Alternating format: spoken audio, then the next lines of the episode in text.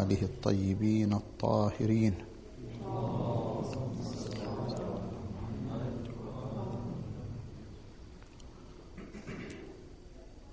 المفردة الأخيرة التي هي موضع بحث بين المدرسة العقلية والمدرسة التجريبية هي مبدأ السببية. وحديثنا عن مبدأ السببية في عدة نقاط النقطة الأولى في بيان معاني السببية ومصاديقها. السببية إما سببية معرفية وإما سببية واقعية. فالسببية المعرفية هي عبارة عن إنتاج دليل لنتيجة معينة بحيث لولا صحة الدليل لم تكن النتيجة صحيحة. وهذا ما يعبر عنه بأن النتيجة تتبع أخس المقدمات. والسببية المعرفية من الأمور البديهية التي لا يمكن الاستدلال عليها إذ لولا إيماننا بأن هناك سببية في المعارف لم يمكن لنا أن نتكئ على دليل من الأدلة إذ من الجائز أن تكون النتيجة صحيحة بينما الدليل فاسد أو يكون الدليل صحيحا والنتيجة فاسدة.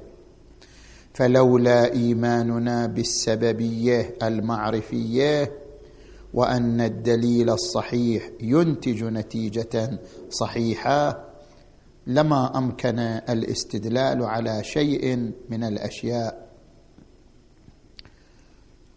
أما السببية الواقعية التي هي مع غمض النظر عن استدلال الإنسان وانتقاله من معارف إلى معارف.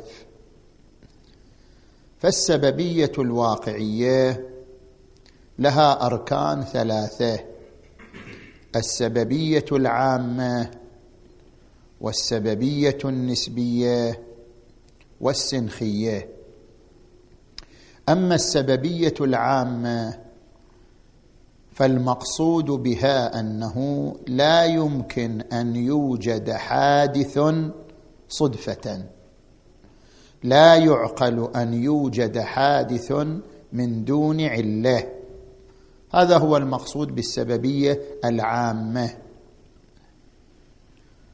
والركن الثاني السببية النسبية والمقصود بها أن كل سبب إذا اجتمعت شروطه وارتفعت موانعه فإنه يقتضي مسببا معينا على كل حال. مثلا الحرارة بشروط معينة تقتضي تمدد الحديد على كل حال.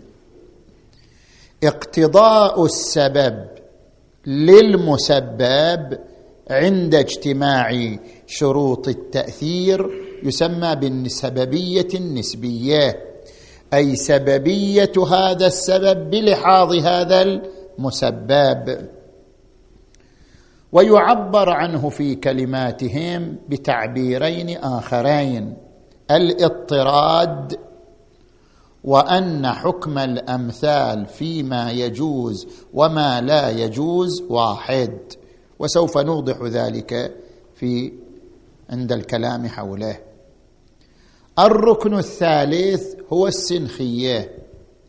والمقصود بالسنخية أن كل مجموعة من الطبيعة التي نعيش فيها لها خصائص معينة. وهذه المجموعة ذات الخصائص المعينة لا تقتضي مسببا إلا من سنخ خصائصها. فما لم يكن المسبب من سنخ هذه الخصائص فانها لا تقتضيه وهذا ما يعبر عنه بالسنخيه بين العله والمعلول. فنحن سوف نتحدث عن كل واحد من هذه الاركان الثلاثه السببيه العامه والاضطراد والسنخيه. النقطة الثانية هي الحديث عن السببية العامة. السببية العامة وهي لا يمكن وجود حادث عن صدفة. لا يمكن وجود حادث بدون سبب. هذا المبدأ المعبر عنه بمبدأ السببية العامة لا يمكن الاستدلال عليه. هو كمبدأ امتناع التناقض كمبدأ استحالة أن النقيضين يجتمعان أو يرتفعان مبدأ لا يمكن الاستدلال عليه مبدأ بديهي. أيضا مبدأ السببية العامة بمعنى أن الحادث فرض أنه حادث الحادث لا يمكن أن يوجد صدفة بدون محدث هذا مبدأ بديهي لا يمكن الاستدلال عليه. بل حتى من حاول إنكار إنكار هذا المبدأ اعترف به ضمنا فهو في مقام إنكاره والاستدلال على نفيه يعترف ضمنا بوجوده يعني بوجود مبدأ السببية العامة. ولكن أهل الحكمة. ذكروا في مقام التقريب والتنبيه على هذه القاعدة البديهية الفطرية. ما يشبه الاستدلال وإلا فهو ليس استدلالا لأنها لولا إذعان البداهة والفطرة بها لما أمكن الاستدلال عليها. قالوا بأن الحادث إذا وجد فإما أن يحدث بلا مرجح أو يحدث بمرجح والمرجح إما ذاته إما وجوده إما العدم إما العلة الخارجية. فهنا مجموعة من المحتملات. المحتمل الأول أن نقول إن هذا الحادث الذي يمكن وجوده ويمكن عدمه انتقل من حالة العدم إلى حالة الوجود بدون مرجح لطرف الوجود على طرف العدم. ترجح بدون مرجح. ترجح وجوده بدون مرجح انتقل من حالة الاستواء إلى حالة التحقق بدون محدث بدون علة بدون مرجح هذا الاحتمال باطل عقلا. ولا نستطيع أن نستدل على بطلانه عقلا. لا نستطيع أن نقول إلا أنه مخالف للبداهة العقلية للضرورة الفطرية. وإلا لو ادعى شخص في مقابلنا أنه انتقل من عالم العدم إلى عالم الوجود بلا مرجحين صدفة. لا نستطيع أن نقول في مقابله إلا أنه مخالف للبداهة. المحتمل الثاني أن له مرجح.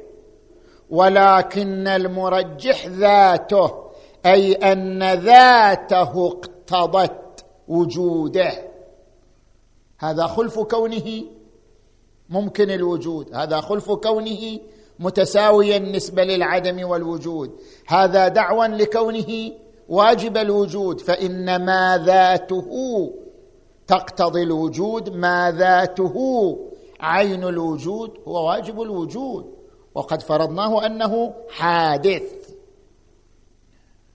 المحتمل الثالث أن يقال بأنه وجوده اقتضى وجوده فهذا لازمه تقدم الشيء على نفسه وهو محال. المحتمل الرابع أن العدم اقتضى وجوده وهذا أيضا محال لأن فاقد الشيء لا يعطي. فتعين المحتمل الأخير وهو أنه وجد عن علة خارجية. الحادث استند ترجحه إلى مرجح وذلك المرجح خارج عن وجوده وهو وجود آخر أفاضه. في مقابل مبدأ السببية الذي تكلمنا عنه توجد شبهتان. الشبهة الأولى أن لازم الإيمان بمبدأ السببية أن لا تكون هناك سبب أن لا يكون هناك علة أولى أن لا يكون هناك سبب أول بل يحصل التسلسل في العلل إلى ما لا نهاية. فإنه إذا آمنتم بمبدأ السببية وأنه لا يمكن لمسبب إلا بسبب فسوف تتصاعد الأسباب وتتسلسل إلى ما لا نهاية. ولن نقف عند علة أولى. نسميها المبدأ الأتم الباري تبارك وتعالى. هذه الشبهة واضحة الدفع وإن ذكرت في بعض كتب علم الكلام. والوجه في ذلك اولا بأن إيماننا بمبدأ السببية لا يستلزم عقلا تسلسل العلل إلى ما لا نهاية. لأننا قلنا لا يمكن مبدأ السببية هو هذا لا يمكن وجود حادث إلا بسبب. لأنه لا يمكن وجود موجود إلا بسبب. فرق بين الأمرين. نحن لا ندعي أنه لا بد لكل موجود سبب. حتى يقال هذا يلزم التسلسل في الأسباب. إنما نقول لكل حادث سبب. يعني ما فرض استواؤه للوجود والعدم فلا بد له من سبب يخرجه من العدم إلى الوجود. لأن لكل موجود سبب. وبعبارة أخرى القضية البديهية هي أن لكل مسبب سبب ولكل معلول علة. لا أنها لا علة إلا وعلة قبلها. ماكو ملازمة عقلية. لا توجد ضرورة عقلية أن كل علة مسبوقة بعلة حتى يلزم من ذلك التسلسل إلى ما لا نهاية. وثانيا لو لم نفترض مبدا لتسلسل العلال وأن هناك علة غنية بذاتها لا تفتقر إلى علة أخرى لو لم نفترض ذلك لم يكن هناك منشأ منطقي لوجود العالم اطلاقا. إذ كيف وجد هذا العالم؟ ما لم تكن هناك علة لا علة لها غنية في ذاتها واجبة الوجود لذاتها فلا يوجد تفسير منطقي لوجود هذا العالم لأن تسلسل العلل إلى ما لا نهاية حيث إنه محال يمنع وجود هذا العالم. هذا بالنسبة إلى الشبهة الأولى. الشبهة الثانية التي ركز عليها زكي نجيب محمود في كتابه موقف من الميتافيزيقا وذكر بأنه من قال بأن مبدأ السببية مبدأ فطري بديهي لا يمكن إنكاره غير صحيح. والوجه في ذلك أن علم ميكانيكا الكم أثبت أنه يمكن الاستغناء عن مبدأ السببية. والوجه في ذلك أن فيزياء الكم التي تتمحور حول النشاط الذري لاحظوا أن هناك حوادث في الجزيء الذري لا تستند إلى سبب لا تستند إلى حتمية بمعنى أن هذه الحوادث تتحرك من دون خضوعها لقوانين الحركة الميكانيكية التي أسسها نيوتن. فجأة يحصل حادث. لا يمتلك له العلماء تفسيرا سببيا وإنما يخضع لقانون الاحتمال والتنبؤ لا أكثر من ذلك من دون حتمية في البين. وقد علق على هذا راسل وعلق على هذا زكي نجيب محمود في كتابه المشار إليه وقال إذا كانت الذرة بكهاربها الموجبه والسالبه لا تخضع لحتمية فكيف نتصور كائنات الكون تتحرك بحتمية وهي تتكون من نفس هذه الذرات التي لا تخضع لحتمية؟ وهنا يكمن الخلط بين الجهل بتحديد السبب وبين إنكار مبدأ السببية.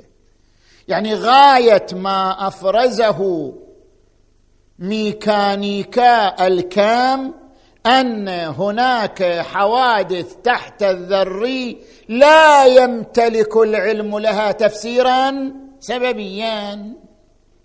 فعدم امتلاك تفسير سببي للظاهرة لا يؤول إلى الاستغناء والتخلي عن مبدأ السببية وفكرة السببية كما حاول زكي نجيب محمود أن يصل إليه. يأتي الكلام في الجلسة القادمة عن القانون الآخر ألا وهو قانون الاضطراد. وما يترتب على الاستناد إليه. والحمد لله رب العالمين وصلى الله على محمد وآله الطيبين الطاهرين.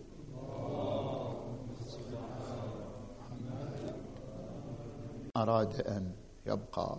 بسم الله الرحمن الرحيم وصلى الله على محمد وآله الطيبين الطاهرين.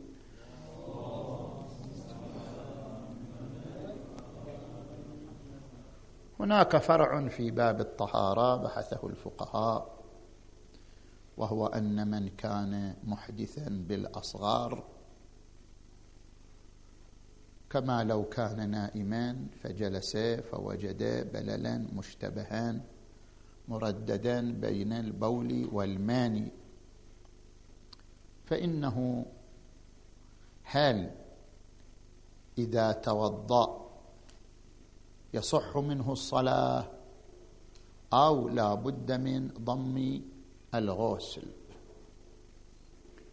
حيث إن هناك قولا مشهورا أن هذا المكلف بعد الوضوء يشك في ارتفاع الحدث إذ لعل الحدث الأكبر قد حصل ومقتضى شكه في ارتفاع الحدث استصحاب الحدث.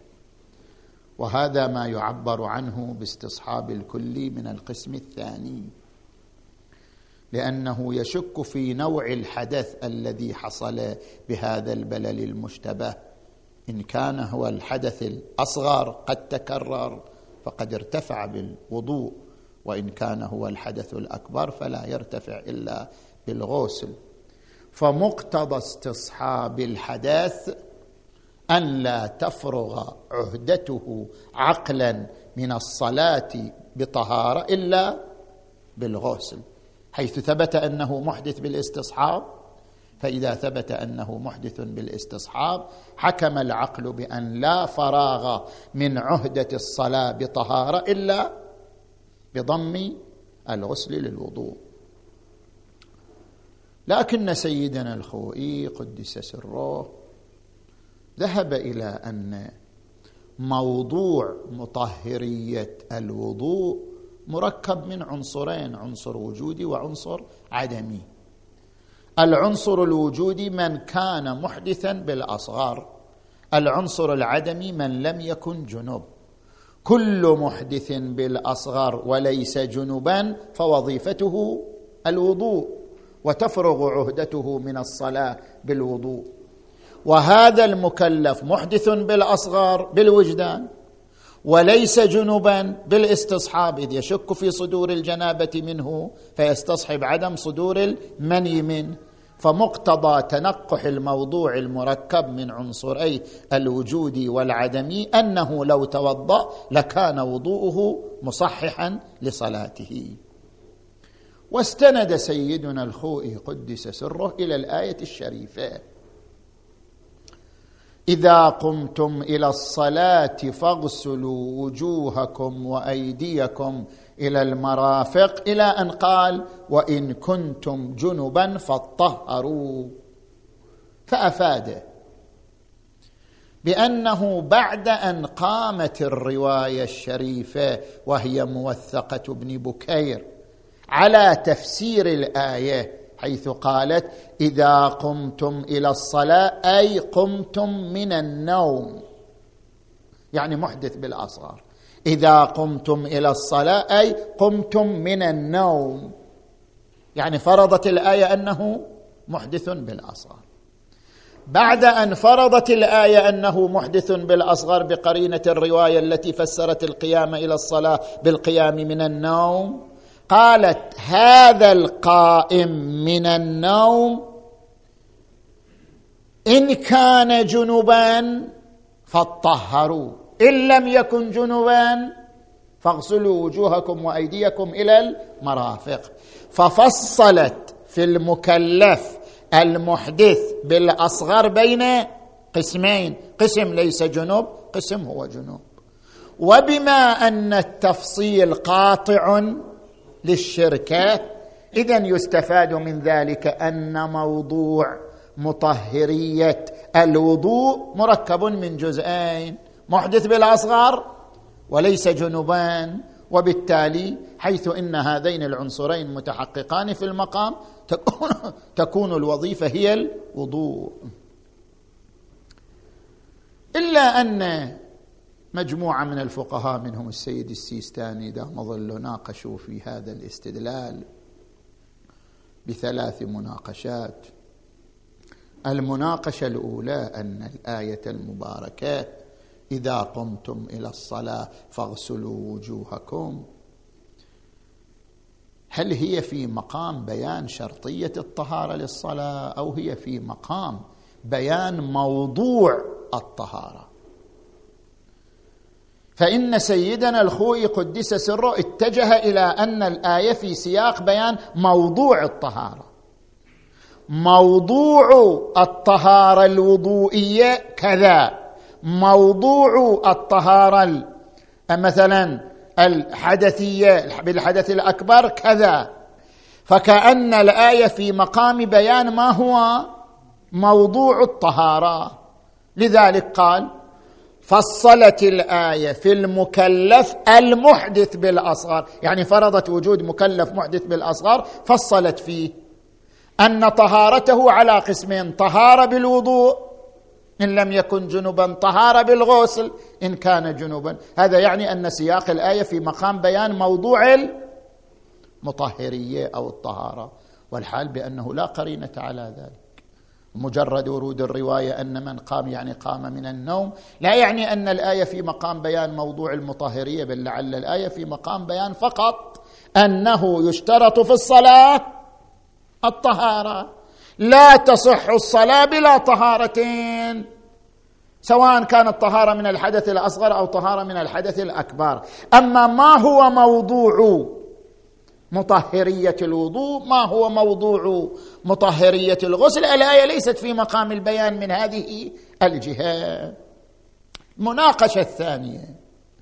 على فرض أن الآية ناظرة لذلك جعل أن التفصيل قاطع للشركه مبني على أن قوله عز وجل وإن كنتم جنبا فاطهروا تفريع وليس عاطف. لأن عندنا الآن جملتين الجملة الأولى إذا قمت أيها الذين آمنوا إذا قمتم إلى الصلاة فاغسلوا وجوهكم. إلى أن قال لما جاء إلى قوله وإن كنتم جنبا فاطهروا وإن كنتم جنبا فاطهروا تفريع على من قام إلى الصلاة. أو أنه عطف على أصل الجملة الأولى. سيدنا الخوئي قدس سر استفاد منها أنها تفريع على من قام إلى الصلاة. إذا قمتم إلى الصلاة فأنتم على قسمين من هو محدث بالأصغر؟ من هو جنوب؟ من هو محدث بالأصغر وظيفته الوضوء؟ اذا لابد أن لا يكون جنوبا حتى لا يحصل تداخل بين القسمين لأن التفصيل قاطع للشركه فهو جعل قوله وإن كنتم جنب تفريع بينما من المحتمل أنها عطف على أصل الجملة. فإذا كانت عطفا على أصل الجملة قاعدة تقسم الذين آمنوا. يا أيها الذين آمنوا أنتم على قسمين. قسم محدث بالأصغر وقائم إلى الصلاة. قسم جنوب فعليه الطهارة. فليست الجملة الثانية تفريعا على الأولى كي يستفاد منها أن المحدث بالأصغر على قسمين وبالتالي يستفاد منها أن وظيفة الوضوء هي لمن كان محدثا بالأصغر ولم يكن جنوبا. المناقشة الثالثة سلمنا بما تقولون. من قال بأن التفصيل قاطع للشركة؟ من قال بأن مجرد التقسيم يمنع الاشتراك؟ من قال؟ يكفي في صحة التقسيم والتفصيل المباين من جهة لا الاختلاف الموضوعي بين القسمين. من الممكن أن يتداخل القسمان في بعض الجهات. نعم لا يصح التقسيم لا يصح التفصيل إلا بوجود اختلاف في أثر معين.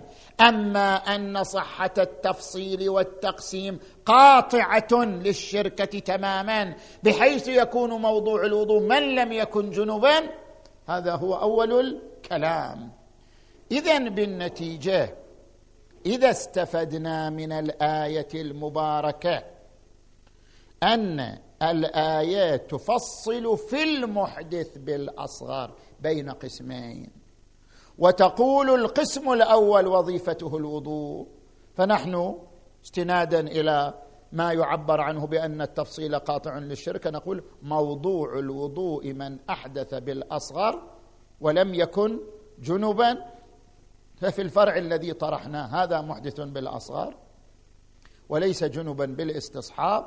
فالنتيجة هي أن وظيفته الوضوء وقد توضأ فتصح الصلاة منه ولا يحتاج إلى ضم الغوص. أما إذا لم نسلم بهذه الكبرى فنقول نحتمل أنه هذا الرجل محدث وبالتالي ما دمنا نحتمل أنه حصل منه الحدث الأكبر.